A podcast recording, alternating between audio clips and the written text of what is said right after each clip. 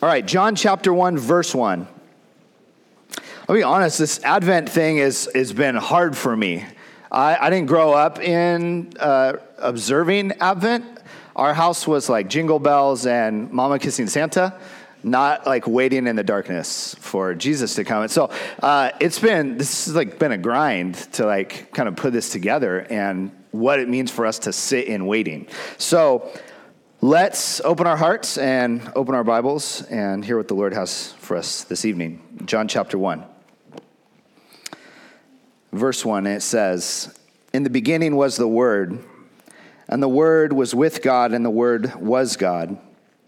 He was with God in the beginning. Through him all things were made. Without him nothing was made that has been made. In him was life, and that life was the light of all mankind. The light shines in the darkness, and the darkness has not overcome it. Jump down to verse 9.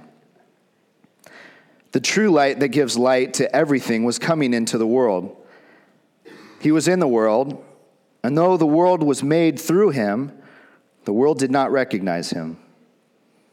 He came to that which was his own, but his own did not receive him. Yet to all who did receive him, to those who believed in his name, he gave the right to become children of God. Children born not of natural descent, nor of human decision or a, a husband's will, but born of God. The Word became flesh and made his dwelling among us. We have seen his glory, the glory of the one and only Son who came from the Father, full of grace and truth. This is God's Word. Let's pray. Lord God, I just um,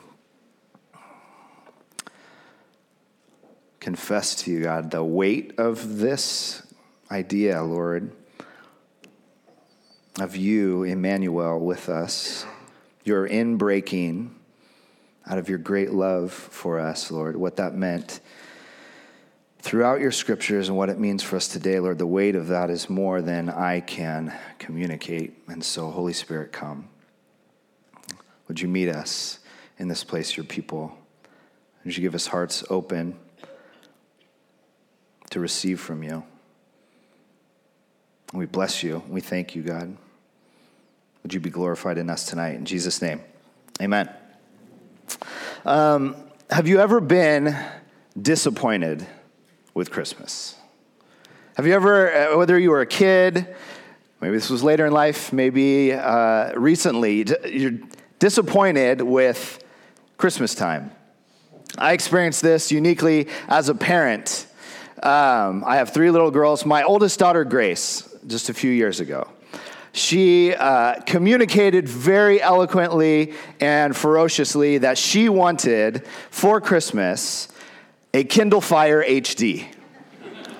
And, she had it picked out. She had the colors. She had like all of, uh, she was really selling this thing of why it was so good, all of the features, how much cheaper it was than an iPad, you know, all this different stuff. Uh, she made it abundantly clear this was the thing for Christmas. Uh, my wife's family, every other year we get together and we, we usually get like a cabin and we bring all of the family together and so there's like 20 of us gathered, lots of kids uh, under the age of like 12, and it's insanity. Um, we gathered together, and her, her, my wife's family has this tradition uh, where they distribute all the gifts out to each person, and then you spend the rest of the day going one by one, uh, celebrating whatever the thing is that that person just opened, and then waiting for an hour for them to come back around and open the next thing. And they think this is amazing. I think it's crazy. Uh, so we're doing this. Okay, this is a couple years ago. We're doing this, and we're going around and. So I can see my daughter. She's going like to all the packages, like trying to size up which one is the Kindle Fire HD. Like what, which one, which, how could they fit it into this box or that box? And she kind of sets this one aside that she, you know, thinks is it. Now, of course, I know what's coming or what's not coming. And I'm watching this thing happen. And sure enough, on the last go around, 20 hours into this festivity, on the last go around, her cousin who's one year younger than her, opens her last gift. And what is it? It's a Kindle Fire HD. And I see my daughter go, oh, that's, that's neat. That's good. Good for her. And she's looking at her box, still believing, still hoping. And she, of course, comes around, gets to that last gift. She opens it. It is a white pair of Converse high tops. And she smiles and she kind of nods and she sets it down. She holds it together for about two minutes and then she runs upstairs. And I, as her father, am just, you know, crushed and so sad. So I turn on the TV and watch football. no, no, no. I, I went upstairs after her and and she I get to her room and she is bawling. She is like, like, wailing, just sobbing, and I'm trying to comfort her. And like, I really do love you, I promise. Like, I didn't mean for this to be so terrible. Like all these things, and she's like, finally gets to the point where she's doing like the stutter cry, like, I'm just so sad that we didn't get that thing, you know. She was so disappointed. Like this, was like one of those scarring Christmases that comes up like often that we talk about. Like it was a scarring. She was so she had such high expectations, such like specific hopes that she was holding on to, and completely disappointed. Tonight we um, are leapfrogging off last week's talk that Tim gave and did a great job. That for us to understand the Christmas story rightly, we have to understand the people that lived in that story. And Tim last week took us through the, the long and the really sad history of Israel and all that they went through as a people, that we might understand what it is to have this kind of this concept, this life story as the people of God. And, and we're leapfrogging off of that into the time where Christ appears and lives out uh, his life of ministry with the people of Israel. Um, we learned last week that the context of the nation of Israel is incredibly important. Um, this was a people chosen by God, but they spent most of their existence in poverty, oppression, death, slavery. But this was also a nation that was waiting in hope. Like they had this really specific hope because a promise had been given to them, a promise by God that He Himself would rule over them and make them a great nation. Not only that, they would be a model to all other nations uh, of how a nation under God would, would live and operate and be. This, this promise is found in Genesis chapter 12. It says, Now the Lord said to Abram, Go forth from your country and from your relatives and from your father's house to the land which I will show you. And I will make you a great nation, and I will bless you and make your name great, so you shall be a blessing. Isn't that a great plan? I will make you a great nation. I will be with you. I will make you a great nation. I'll make your name great. I will bless you, so you, in turn, will be a blessing to everyone around you. That's God's plan. So, even as Israel is going through this crazy journey, this crazy existence, the plan that God would be king and would guard them and cultivate them and grow them, that was their, their hope. That was what they were holding on to. And this wasn't a plan of world domination. This wasn't a plan of one empire conquering every empire. This was a, a plan of blessing, a way to bless the entire world through one nation. That was the plan. But from the very beginning, from the very beginning, Israel has king envy. They have king envy. First Samuel chapter 8, uh, which takes place once Israel's finally settled into this promised land that God has given them, it tells us how Israel demands a king of their own. And they want a king for a very specific purpose. Okay, listen to their story. This is 1 Samuel chapter 8, starting in verse 4. So all the elders of Israel gathered together and came to Samuel at Ramah. They said to him, You are old, and your sons do not follow your ways. Now appoint a king to lead us, such as all the other nations have. But when they said, Give us a king to lead us, this displeased Samuel. So he prayed to the Lord. And the Lord told him, Listen to all that the people are t- saying to you. It is not you that they have rejected, but they have rejected me as their king. As they have done from the day I brought them out of Egypt until this day, forsaking me and serving other gods, so they are doing to you.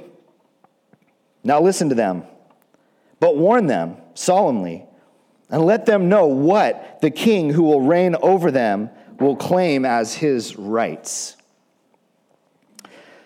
Samuel told all the words of the Lord to the people who were asking for a king. He said, This is what a king who will reign over you will claim as his rights. Listen to this type of king. He will take your sons and make them serve with his chariots and horses. They will run in front of his chariots. Some he will assign to be commanders of thousands and commanders of fifties, and others to plow his ground and reap his harvest and still others to make weapons of war and equip, equipment for his chariots. He will take your daughters to be perfumers and cooks and bakers. He will take the best of your fields and will take a tenth of your grain and of your vintage and give it to his officials and attendants. Your male and female servants and the best of your cattle and donkeys he will take for his own use. He will take a tenth of your flock and you yourselves will become his slaves. When that day comes, you'll cry out for relief from the king you have chosen. But the Lord will not hear you in that day. But the people refused to listen to Samuel. No, they said. We want a king over us. Why? Because then we will be like all the other nations with the king to lead us and to go out before us to fight our battles. When Samuel heard all that the people said, he repeated it for the Lord, before the Lord. And the Lord answered him, Listen to them and give them a king. Israel says to, to God, We don't want you as our king. We are a nation now, we are our own nation. And we don't want to be that model nation thing you were talking about. We want to be like every other nation. They say, no, we want a king over us.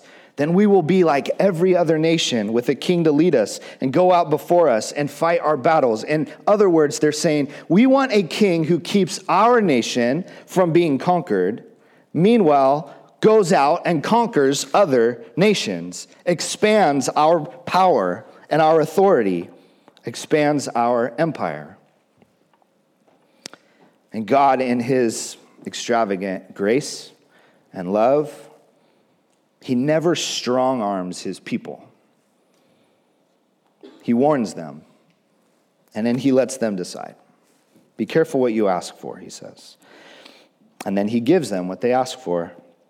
And of course, this does not go well outside of the rule of King David, which is literally like a blip on the existence of Israel, their kings are fools, they're cowards, they're pagans, they're hungry for power. Pretty much exactly what God warned them would happen with an earthly king. Israel becomes burdened by their kings instead of blessed by their kings so they might bless other nations. So Israel ends up in slavery, exile, ruled by oppressive empires over and over and over and over. But during this tumultuous life that Israel is leading, another promise is given to them a promise of a redeemer, of a rescuer, a Messiah, a new kind of king. Psalm 2 says this is a king who will rule over those who oppress Israel. Psalm 45 says this is an eternal king. His, his kingship will never end. Psalm 72 says he's a king who rules in righteousness and justice, who hears the cries of his people, a kind hearted, loving king. Just imagine. If we, if we remember their history, just imagine what the hope was that the people of Israel had for this coming king, this rescuer. How much anticipation and expectation there must have been for this great new leader. This is the context. This is the posture of waiting that Israel had. It was a great hope. It was a very specific hope. And it's worth a pause to ask us what are you waiting for? What is your great hope? What are your great expectations? If we cannot identify with Israel's longing to be rescued by their king, then we can be tempted to set our expectations on this oversimplification of Christmas, this oversimplification of Christ coming into the world. Christmas can become this silly, superfluous thing in our life something to expand our comfort, our popularity, even our power, rather than what it's meant to be, and that is to bring this hope of being rescued in Christ. And through him, blessing all other people. You see, that's the Christmas story. That there's a hope in us, God's people, to be rescued in Christ, that we might bless all nations, that we might bless San Francisco. Here's the problem if our longings and our expectations are not that, are not tied to that res- being rescued in Christ, then you will surely be disappointed with Jesus. You will surely be disappointed if you have other expectations for what he came for. And that's what we see with Israel. When Christ arrives, he's much different than what the people of Israel expected. Remember, this was an eternal king. This was a king who would rule over nations that oppress Israel. This was a king of righteousness and justice. This is a powerful king. But that's not what arrives. There is no cosmic rebel leader striding in on a white horse with a sword, declaring war on Rome and Caesar and Herod. Instead, Christ arrive, instead of arriving in authority, Christ arrives in vulnerability. As a baby, literally like the least intimidating, the least threatening being on the planet. Even like baby animals are more dangerous than baby humans like the least threatening thing on the planet. Instead of arriving in, in grandeur, in splendor, in wealth, in power, Jesus arrives in poverty.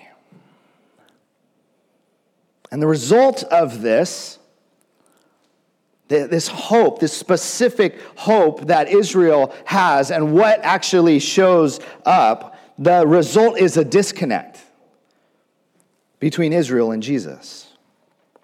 A major disconnect between God's people and their rescuer.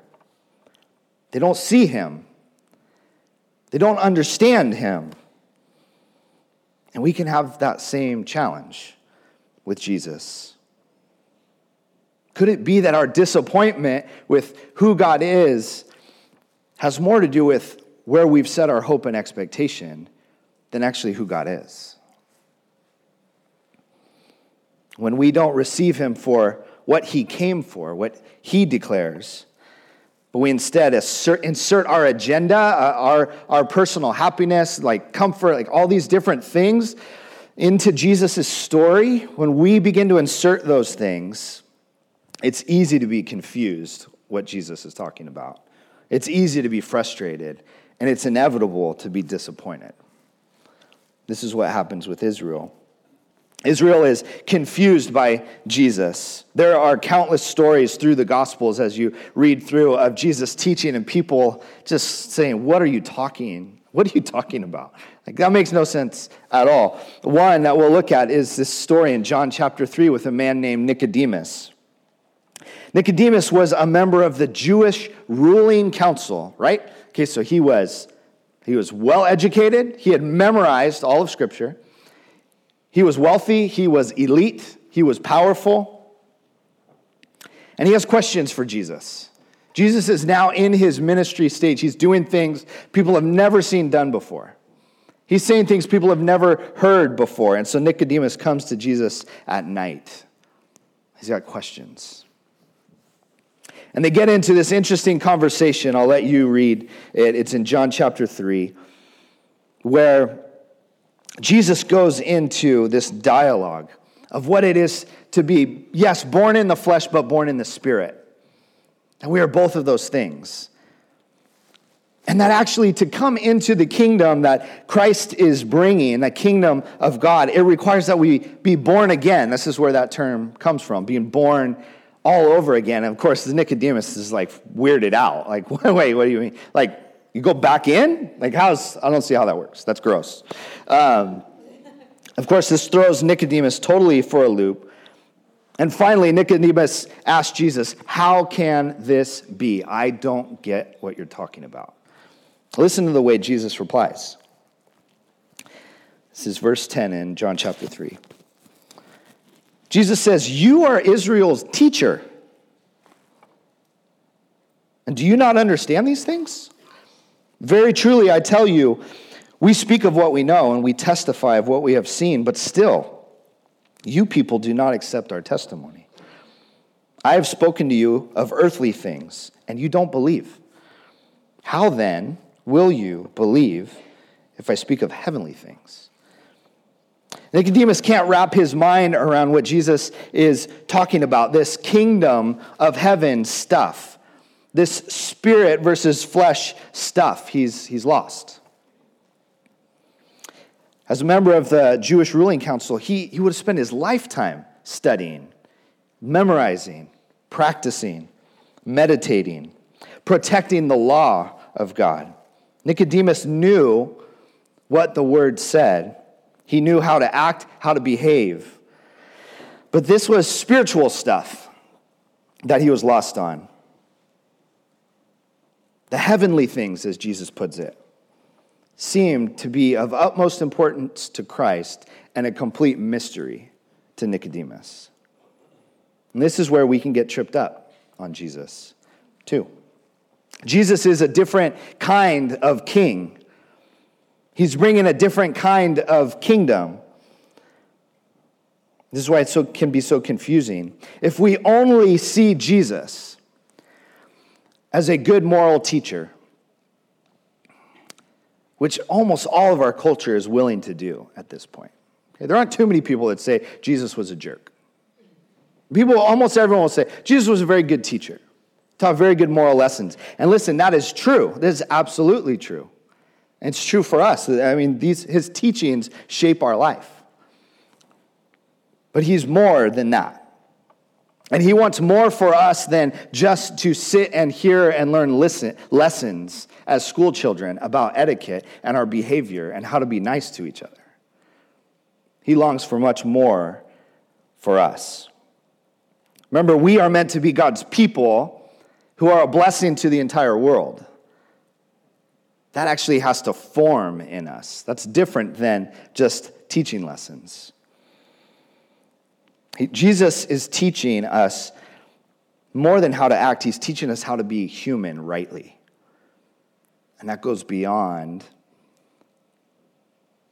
the academic stuff. This is the spiritual stuff. And still, for some reason, Jesus is not only confusing for the people of Israel, as his ministry continues, there's this momentum growing, and disappointment is coming in a big, big way. As Jesus' time on earth continues, his ministry grows. People are beginning to suspect maybe this is the guy. Maybe this is the guy we heard about. Maybe this is the one that's going to fulfill. You know, there had been many Messiah type people who had come around and tried to start rebellions and try to set Israel free and try to overthrow governments. There had been many that had come and been squashed.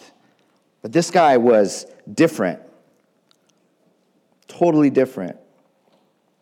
On several occasions, the people who are following Jesus, they, they want to make him their king. Like, actually force him by force to be their king. In John chapter 6, it tells us that after Jesus feeds 5,000 people out of this very small amount of food, that they are ready to take him by force, carry him to Jerusalem, and put him on the throne. Why? Why, why was he different? Why were the people so convinced that this might be their coming king, their rescuer? Why was their hope so alive? Remember their story. They had lived under oppression for so long, been ruled by other nations almost their entire existence. They'd been subjected to murder and slavery and poverty for almost their entire existence. But now, this guy shows up. Listen, he, he feeds everyone around him until their bellies are full for free. He heals sick people just by touching them. He calms storms, waves, and wind with a word. He challenges the elite of the social class. He even raises dead people back to life. And they're thinking, this is it. This is it. This is our guy. Who can stop him? This is like when you're playing pickup basketball and I'm on your team. And then the six-four guy walks in and you're like, Dave, go take a rest. We'll take him. Who can stop him? He's six-four. It's like this anticipation, this excitement. Let's make him our king, they're thinking. And listen, with this guy, we can defeat Herod. With this guy, we, we can defeat Caesar. With this guy and what he's doing, we may even be able to overthrow Rome. We get our nation back. Maybe we're that great nation again that God was talking about. Even Jesus' disciples get caught up in this king business. They start arguing with each other who will be at Jesus' right hand, what the pecking order is going to be in the new kingdom when Christ is made king. They think they have positioned themselves very well for this new endeavor. They have positioned themselves very well for this new kingdom. Listen to what happens in Matthew chapter 16. Verse 13, it says, When Jesus came to the region of Caesarea Philippi, he asked his disciples, Who do the people say the Son of Man is? They replied, Some say John the Baptist Others say Elijah, and still others Jeremiah or one of the prophets. But who do you say I am? He asked. What about you? Simon Peter, of course, jumps up and he says, You're the Messiah. You are the Son of the living God. Check out Jesus' reply. Blessed are you, Simon, son of Jonah. For this was not revealed to you by flesh or blood, but by my Father in heaven. Now, the good stuff.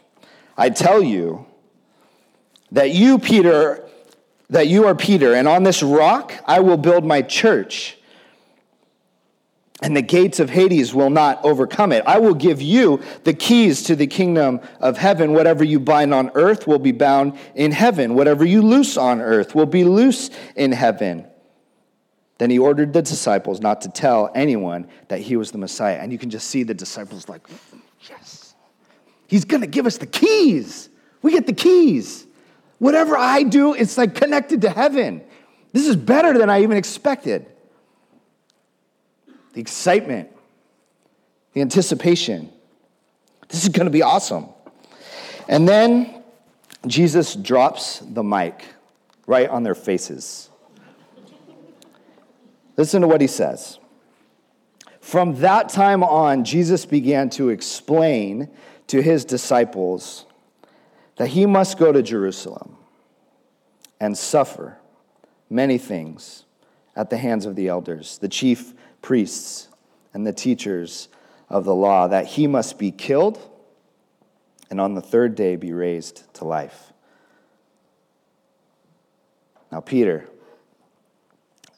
took Jesus aside, which is just, just funny. Peter took Jesus aside and he rebuked him. That's literally the dumbest thing you can do as a human. Rebuke Jesus.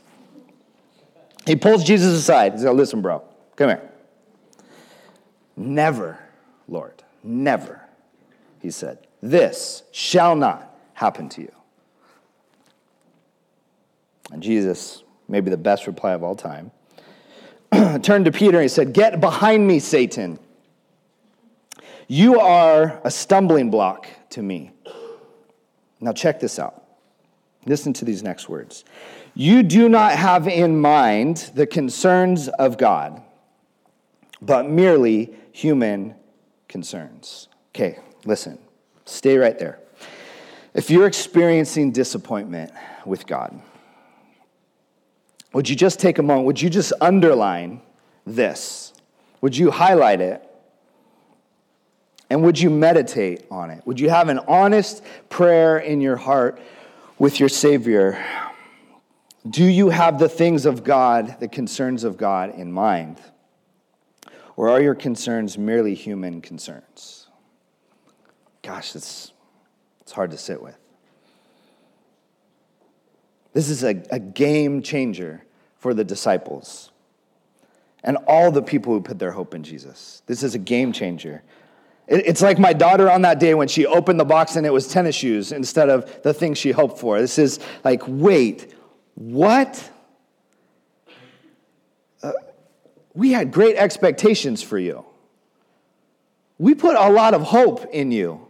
We've been really talking you up to everybody for a long time. And you're just going to go lay down? Yeah. Israel thought that they were getting a cosmic revolutionary king, not a suffering servant. Israel thought they were getting a rescuer, not a martyr. Israel thought they were getting the lion, not the lamb. Remember, back in 1 Samuel chapter 8, there was this longing in Israel's heart as a nation to have a king like all other kings, to be like all other nations. This was supposed to be their time where they become that great nation. But Jesus is a different kind of king. He didn't come to create an earthly empire. Like every other earthly empire, he came to bring a heavenly empire. What a disappointment this must have been for the people of God. See, Jesus is focused on God's concerns, not human concerns.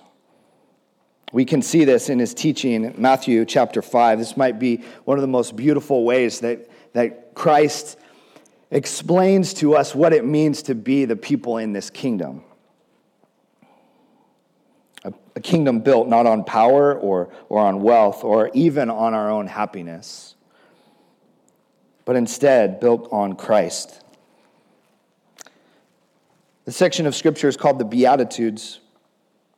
Often the language can be confusing when we read it, right? It says, Blessed are the poor in spirit, for they will inherit the kingdom of God. What does poor in spirit mean? and so I'm going to actually read a translation from the message written by Eugene Peterson, and he translated scripture into modern language, to our context, what it would have meant to those people hearing it in our ears. And as we read this teaching here, think about how this not only informs you, but it actually forms you. It's meant to show you how to be a human the right way. This is what it says. This is Matthew chapter 5, starting verse 1, message translation. When Jesus saw his ministry drawing huge crowds, he climbed a hillside. Those who were apprenticed to him, they, the committed, they climbed with him. Arriving at a quiet place, he sat down and taught his climbing companions. And this is what he said You are blessed when you are at the end of your rope. With less of you, there's more of God and his rule. You're blessed when you feel lost, uh, you, when you feel you've lost what is most dear to you. Only then can you embrace, be embraced by the one most dear to you. You are blessed when you're content with just who you are, no more, no less. That's the moment you find yourselves proud owners of everything that can't be bought. You're blessed when you've worked up a good appetite for God. He's food and drink and the best meal you've ever ate. You're blessed when you care. At the moment of being careful, full of care, you find yourselves cared for. You're blessed when you get your inside world, your mind and your heart put right then you can see God in the outside world. You're blessed when you can show people how to cooperate instead of compete and fight. That's when you discover who you really are and your place in God's family. You're blessed when you're committed, your commitment to God provokes persecution. The persecution drives you even deeper into God's kingdom. Not only that, count yourselves blessed every time people put you down, throw you out, speak lies about you to discredit me. What it means is that the truth is too close for comfort and they are uncomfortable. You can be glad when that happens. Give a cheer, even. For though they don't like it, I do. And all heaven applauds. And know that you are in good company. My prophets and witnesses have always gotten into this kind of trouble. What a different kind of kingdom. What a different kind of king. What a different kind of people Jesus is talking about. Notice here that there isn't any empire language Jesus is not establishing an empire like those here on earth. This was a different kind of king, a different kind of kingdom.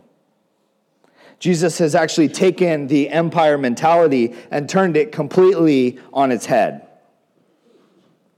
And this must have been incredibly disappointing to some people. This is not what they were expecting. This is not what they had hoped for. So here is one of the challenges for us following Jesus today in our context. See, we are not like Israel. We are not a refugee people. We do not live an oppressed life. If you're in this room, you do not live in poverty. In fact, we have become the empire, the empire that overthrows other nations. We are the superpower of the world for now. As with every empire, ours will crumble someday, and some other people group will step into that position. Here's why we must hear Jesus' words. What Jesus describes in the Beatitudes is a different way of being in this world, not just acting, not just behavior, an actual, a different way of, of being human in this world, a different kind of people that reflect a different kind of king and a different kind of kingdom. That's why Christ came. It's the opposite of the earthly empire existence.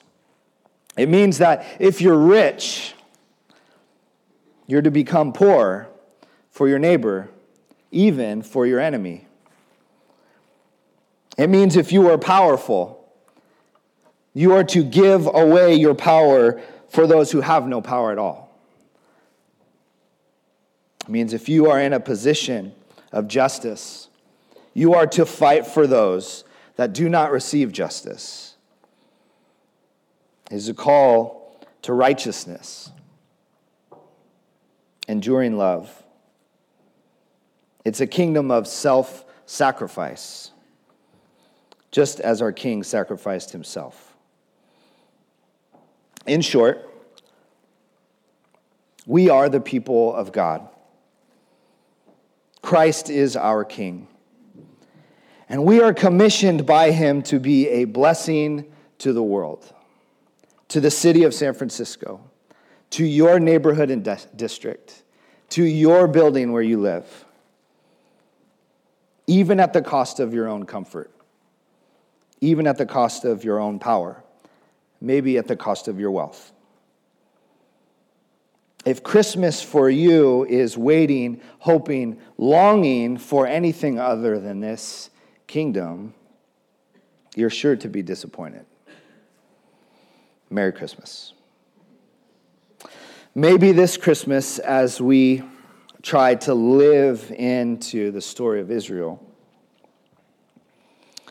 maybe there's an opportunity. Maybe there's an opportunity for us to give more of ourselves away than we ever have before and experience more hope and dependency on Christ than we ever have before. But no matter where you are in this journey tonight, here's the hope we all have in Christ that He has come. And he has brought with him the kingdom of heaven. And no matter what your hope or expectation this season, Christ is greater. We may feel like we're losing something of our empire. Praise God for that. That might be the very best thing that can happen to you. Christ is greater. So may we receive Christ, our King, that the whole earth may be blessed by us, his people. Let's pray.